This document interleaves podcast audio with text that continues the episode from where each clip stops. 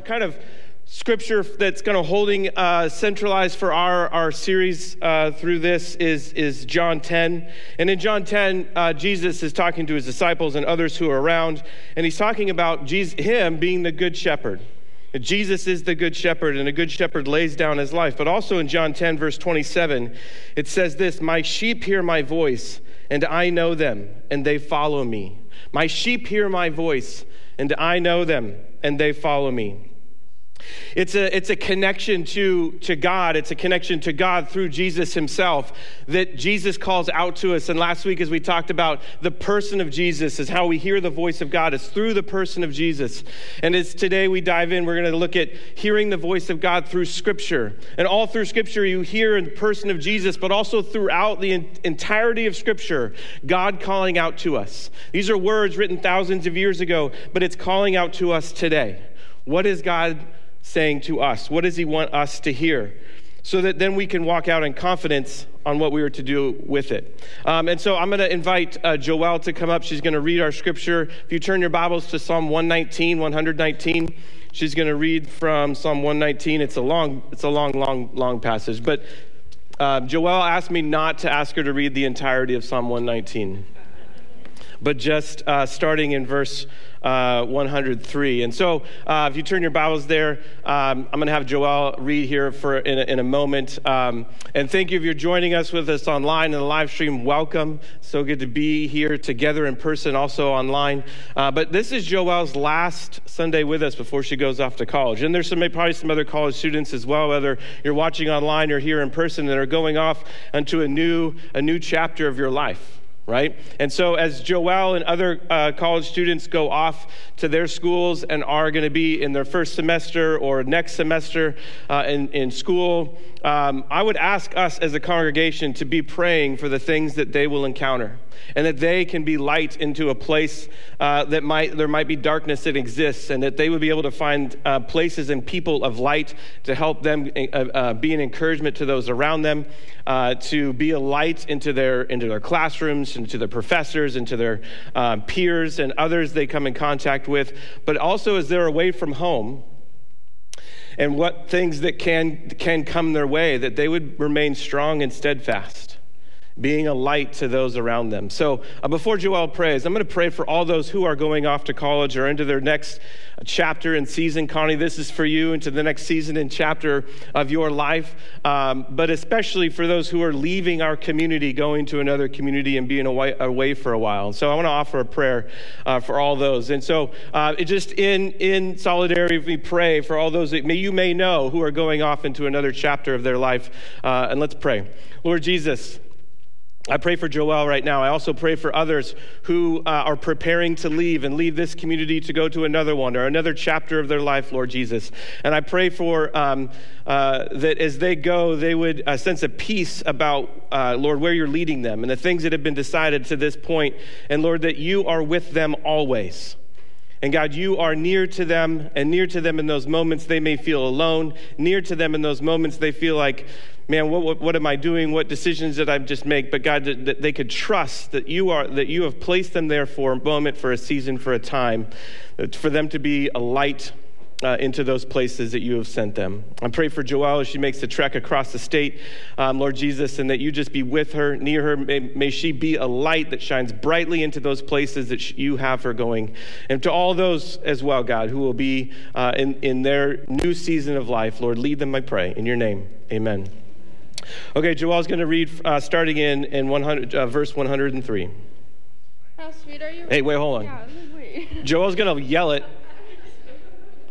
I just. I'm sorry, Joelle. I thought you were already ahead of me on this one. Okay. How sweet are the words to my. Yeah. How sweet are your words to my taste, sweeter than honey to my mouth. Through your precepts I am I get understanding, therefore I hate every false way. Your word is a lamp to my feet and a light to my path. I have sworn an oath and confirmed it to keep your righteous rules. I am severely afflicted. Give me life, O Lord, according to your word. Accept my freewill offering of praise, O Lord, and teach me your rules. I love my li- I hold my life in your hand continually, but I do not forget your law. The wicked have laid a snare for me, but I do not stray from your precepts. Your testimony are my heritage forever, for they are the joy of my heart. I, pers- I incline my heart to perform your statutes forever to the end. Thank you. Thank you. Can we give her a hand?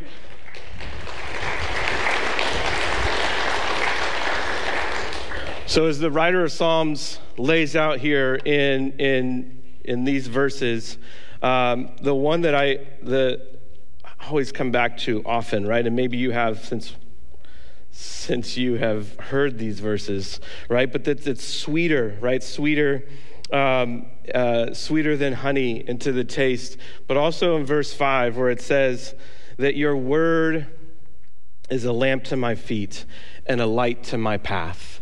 Your word is a lamp to my feet and a light to my path. I wanted you to see the visual representation that when things are dark around us, that God's word becomes a light that leads us. So what, what I can see is in front of me, right? Light to my feet, a lamp to my path, that I can see what's out in front of me where God is leading me. Let me remind us that as um, in, in, in history, uh, the, the passage or the, the scripture has now always been on pages or in a nice, neat book and bind, bound for us that we can read. But scripture actually had to be uh, uh, transcribed, had to be written out on parchment. And there was a time during the Reformation that it was not allowed to, to uh, translate scripture into a, into a language that people understood. In fact, it was, it was it was a crime actually to, um, to translate scripture into uh, a, a, known language out uh, away from greek away from hebrew away from latin languages that were not known around the world anymore. And so to transcribe the bible to, to, to pen it out and to write it in, in english and in german and in french was illegal and there were people who died and were burned at, the stake for writing scripture in a language that was understood. There are people who, uh, John Wycliffe, who, who, who, who wrote scripture uh, from a trans, trans, uh, translated scripture from, from Greek and Hebrew and Latin, that, that the, the king was so angry that this took place that after he passed away, they, they um, uh, uncovered his bones and then burned them. That's how angry they were. A light to my feet a, a lamp into my path. Right? There was people like um, like william william uh, william tyndale who who on on on risk of death sat in a dark room under candlelight to translate scripture into english. And he was then arrested and thrown in prison where he was told, You could save your life if you recount and say that what you have been doing is wrong. And as William sat in prison, he said, No. People need to, to, to hear these words. They need to hear these stories and these words from God and read about God's people and read about who God is and what He's calling us to, even now. And under penalty of death, he, he did not recant. And instead, uh, he was hung and then burned. Uh, but his last words were open the eyes of the king. Open the eyes of the king. And now, some of you in this room may have a King James version of the Bible, which almost 90% of the King James version of the Bible comes from William Tyndale comes from his translation from Greek and Hebrew and Latin into English. The years later, the king did, uh, did ask for forgiveness and then wrote the, the Bible in, uh, in a language that the people could understand and could read for themselves. A light to my feet, a lamp unto my path. As we turn to uh, uh, first, uh, first Timothy I'm sorry, 2 Timothy chapter 3, we see what scripture is for. Uh, uh, 2 Timothy chapter 3, verse 16 says, All scripture is inspired by God and profitable for teaching, for reproof, for correction, for training in righteousness, so that the man of God may be adequate and, uh, adequate and equipped for every good work. Even, even Jesus. Um, uh, where, where these words that Paul says and writes in 2 Timothy, even Jesus in Matthew 5 confirms what Paul is writing about, right? In, in Matthew 5, chapter 17, it says, Do not think that I came to abolish the law of the prophets. I did not come to abolish, but to fulfill. For truly I say to you that until heaven and earth pass away, not the smallest letter or stroke shall be passed away from the, from the law until all is accomplished. Whoever then annuls one of the least of these commandments and teaches others to do the same shall be called least in the kingdom of heaven. But whoever keeps and teaches them, he shall be called great in the, king, in the kingdom of heaven. So he, Jesus, even Jesus is saying that the scriptures here that we have here, the, what Jesus is talking about, the law and the prophets, the Torah, and all the prophets that came a- after Isaiah, Jeremiah, Ezekiel, he's not coming to abolish them, but to fulfill them through the person of Jesus. That, that to, to know and to, to hear these words in the Torah and the prophets and other scripture, to, to take some and to leave others, right? Jesus is saying that's not what it looks like. It's all of it. And so in Jesus' time, there are two groups. There are two, really two groups who are teaching Scripture and, and knowing Scripture and, and leading others into understanding the, the Torah, understanding the first five books of the Bible. And these two groups, the first one are the Sadducees. And the Sadducees are the temple priests. They're the ones in Jerusalem. You don't find Sadducees away from Jerusalem. They're there in Jerusalem. And why are they in Jerusalem? It's because that's where the temple is. Everyone who comes to worship God are coming to the temple. This is the temple that Solomon built, and then beyond when it was destroyed, rebuilt, right? So this is, the, this is where they're coming to commune with God. This is where they're coming to offer their, their sacrifices for forgiveness, for atonement, right? All these, all the festivals surround around the temple. And so the Sadducees are the priests of the temple. But here's, here's the thing with the Sadducees is that is with scripture, they were kind of a take it or leave it approach. If there was anything that was supernatural, they just disregarded it. It didn't make it into the things that they were talking about or teaching. It was more about accommodating to the Bible for the culture of their day reshaping their faith so that they could keep, they could keep God without costing them anything social or financial or personal. They were accommodating for convenience because they had a status, they had a role there as the priests at the temple that, that if, if they offered anything different that caused them to sacrifice their role and where they had been and the status they were enjoying, they just, they just set it aside. That's not for us. For here, here the, as, as temple priests, this is what we're about. And so I, I can't imagine that any of us in the culture today underst- understand accommodating for convenience. That when we, we read scripture, that when we were reading it, we recognize it's going to cost me something. It's going to cost me something financially, socially, personally. When we, re- when we read scripture, do we recognize that it may cost us? Something? Or do we set it aside that we don't want it to we don't want it to cost us or we want it to be convenient so we're going to take it and leave it? The other group in jesus' time are the pharisees and these are the, these are the teachers of the torah. You find pharisees all over the uh, uh, around uh, jerusalem in the northern area of israel and in, a, in the southern area but not necessarily in jerusalem Right, just a few here and there, but the Pharisees are all around, and they're, they're the ones that are the teachers of the law. What's in Genesis, Exodus, Leviticus, Numbers, and Deuteronomy? The Pharisees had memorized it. They didn't need the scrolls to unroll to read it. They had it in here. They had memorized it. They had been to school, right? They had been to Torah school. They had, they, they had passed all the tests. They had moved on to adulthood of like, these are the people who will teach us what's in the Torah. So if you don't have a scroll yourself, which in Jesus' time not everyone did, or have all the scrolls. The Pharisees are the ones you're going to of like, what is what does the Torah say? What does God say about this particular area of my life or this particular um, uh, a portion of our, what's going on in our world? The Pharisees are the one to go to. They're the teachers of the law, but they also are the ones to add rules to the Torah. And Jesus would call these rules human traditions. And, and they practiced what they taught in a very public way. We can even see Jesus in his time calling out the Pharisees who were there praying and fasting on the street corners loudly for all to see, who, when they were fasting, looked like they were fasting. And Jesus came against this. Not the practice of fasting or praying, but against the public way they were doing it. And so, how, how, how they were living out the Torah, how they were living out the law, they sought to, to be the authority here on earth usurping the authority God had intended and God had planned. In all of these cases, even in Jesus' time, the Pharisees and the Sadducees are the ones trying to arrest Jesus, trying to, trying to, to, to um, grab him, trying to throw him in prison, trying to get him to um, do the very thing he actually did, which was blasphemy. That's saying that Jesus was the Son of God or that Jesus is God. This was blasphemy for the Sadducees and the Pharisees. It's in the Torah. And they just wanted to catch Jesus in this right? And though we read scripture and we see Jesus as the Son of God, right? God Himself in the flesh, they needed Jesus to say that. And He finally did, leading Him to be uh, arrested and flogged and beaten and then hung on a cross to be our sacrifice for all and for all time.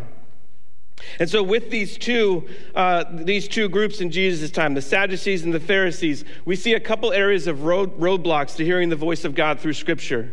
We have the take it or leave it, take it or leave it approach for the Sadducees, right? The, the, uh, these things are good, and I want to uh, I want to follow those, and these other areas I'm not going to follow because I'm not so sure about them. They make me feel uncomfortable, or boy, that would be really hard to leave out. So I'm I'm going to leave it out myself.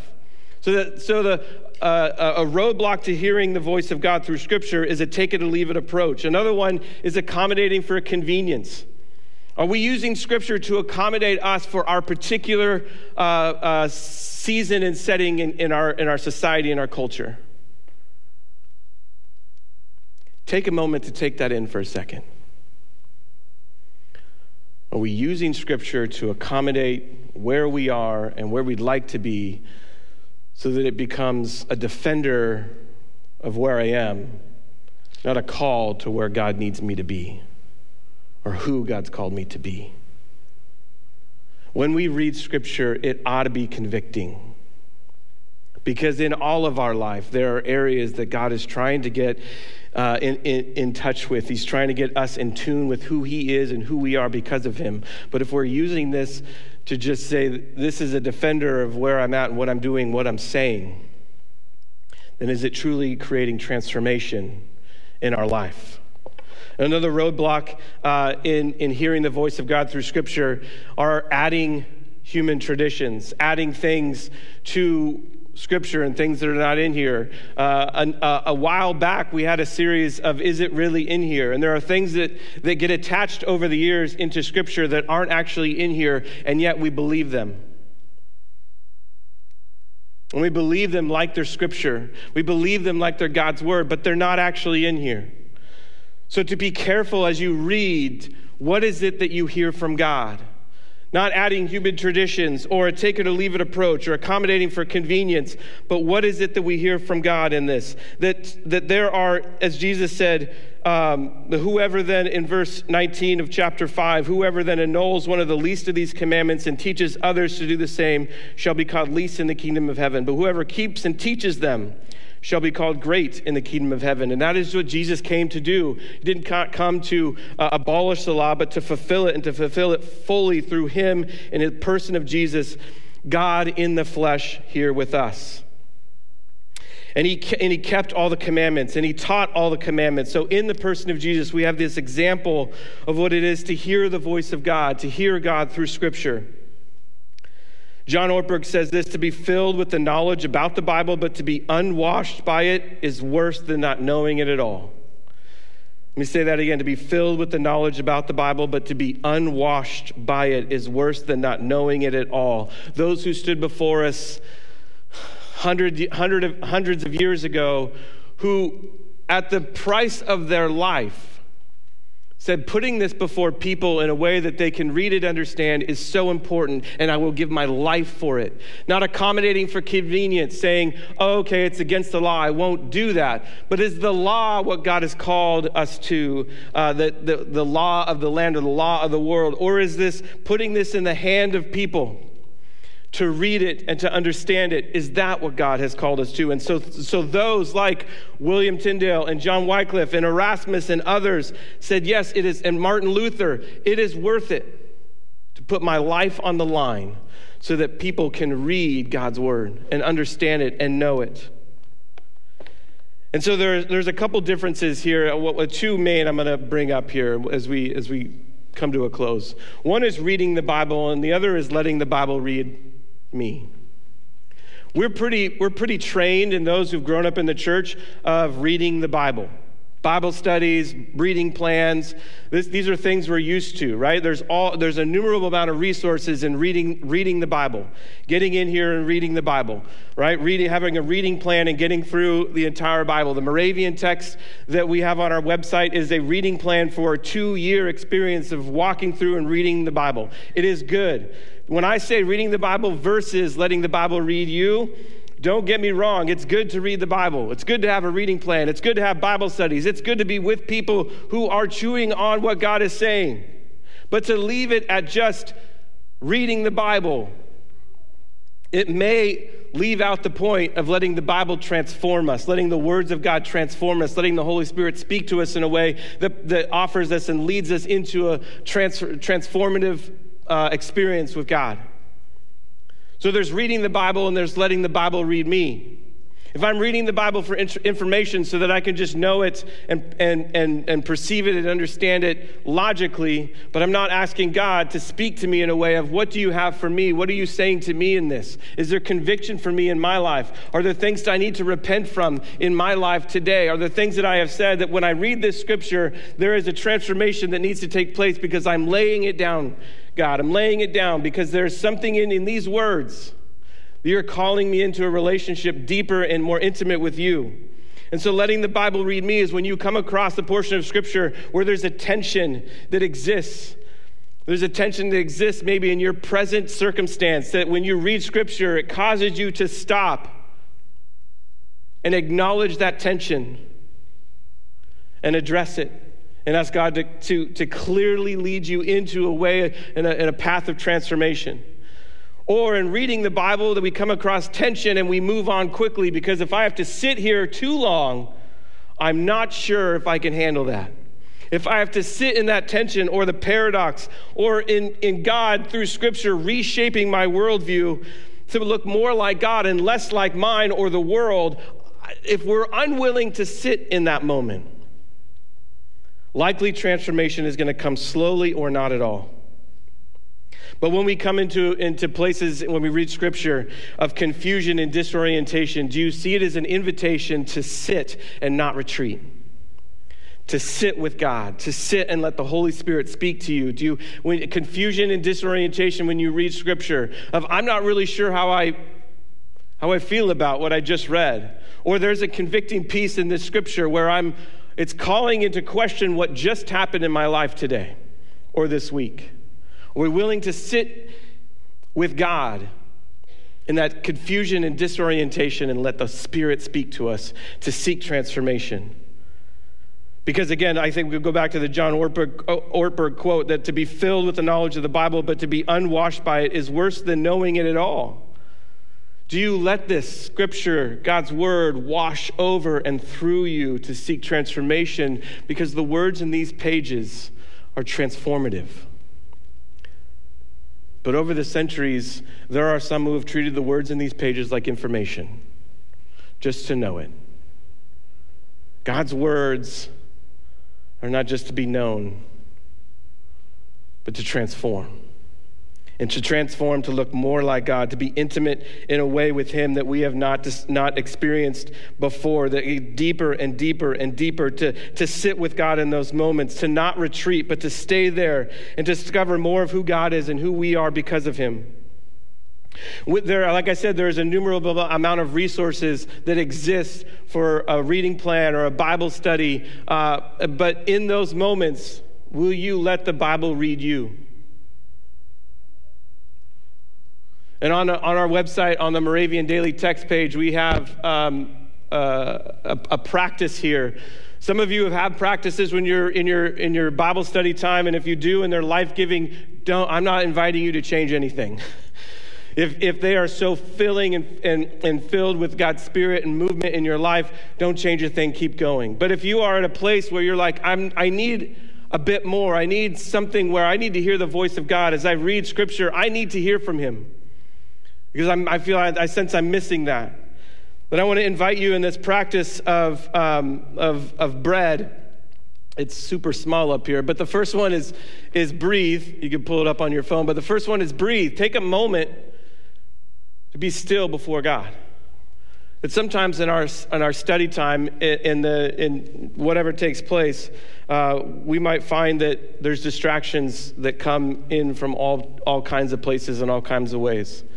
So breathe, take a moment to be still before God, right? Then read the scripture and read it slowly, go over it again and again and again.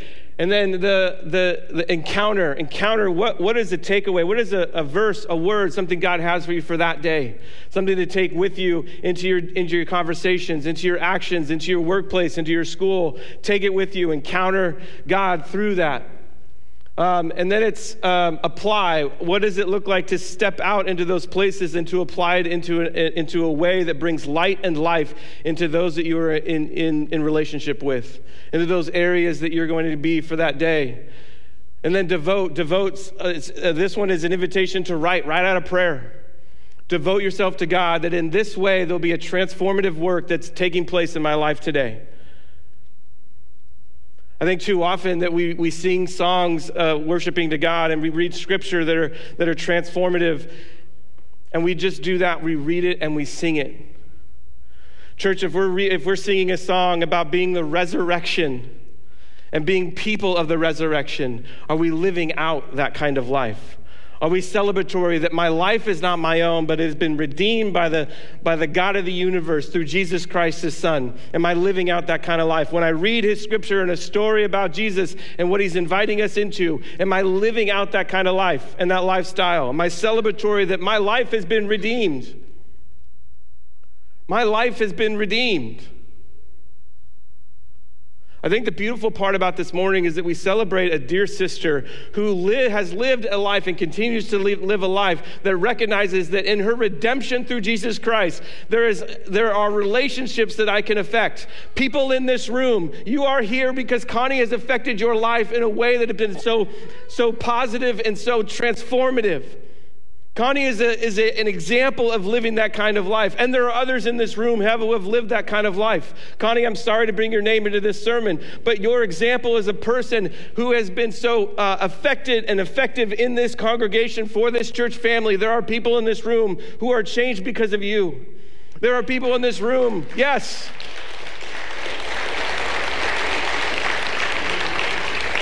There are people in this room who you are accounting to the people in your life. You are the one holding up the lamp in those dark places. When people call you, they're calling you because they know that you carry this light. It is a lamp unto your feet, a light unto your path. They call you, they reach out to you because they know you have that light. And so when we when we read scripture, do we see it transforming us? Do we see it transforming our everyday life? Against some other opportunities and some other um, resources that are exist, and they exist both individually and collectively because this life is not to be lived alone. There can be some really lonely moments in this life, but when we do it together, when we engage and read scripture together, and then and then we ask, what is God saying to us collectively? Man, we can really see God move in a way that we maybe never have before. And so, in those moments of disorientation and confusion, Will you, will you stay and sit with God rather than retreat? A couple questions to close with, just for you to ponder and think about as, you, as, we, as we think about hearing the voice of God through Scripture. The first one, as it relates to the Bible and God's voice, what are your initial thoughts and reactions? Some of you maybe have grown up in traditions where the Bible is just to be read and to be read uh, so that you know the information that, and the stories that exist in Scripture. C3 is a church that believes that what is written in here is transformative. Yes, it's good. It is. We need to know it and understand it, but also we need to be changed and transformed because of it. The other question is what obstacles do you face as you consider reading the Bible every day? These could be internal obstacles like anxiety or perfectionism or boredom or add whatever it is for you, or external obstacles like kids or shifting schedules or the, the the one thing that happens to just distract every time? What is it that keeps you from being in the Bible every day? And the last question think about this. Mark this wherever you need to, but mark this date. In a year, what would you like your relationship with the Bible to look like? In a year, mark the date today. What would you like your relationship with the Bible to be in a year? What would you like it to be like? What do you hope and desire for God to do in your life this year as you dive into His Word? Lord Jesus, you are a good God, and we are your people. We are the sheep of your pasture that you have led us out into green grass, into fertile land, and to pasture that you have called us to go and you have welcomed us back in where you are at the gate. You are the gate. And, you and, and, and Jesus, you sit at that gate protecting your, your sheep. We are your sheep who hear your voice and we follow you, Lord God. I pray this morning as we um, desire to hear more of you through your scripture that even now we would hear your voice an invitation, God, to, to go deeper, especially in those moments, God, where there is uncertainty or disorientation or confusion. That, God, we would go deeper with you and recognize there is an invitation, God, to be your people in your pasture, protected and loved by you, God. Lead us, I pray, in this time. In your name, amen.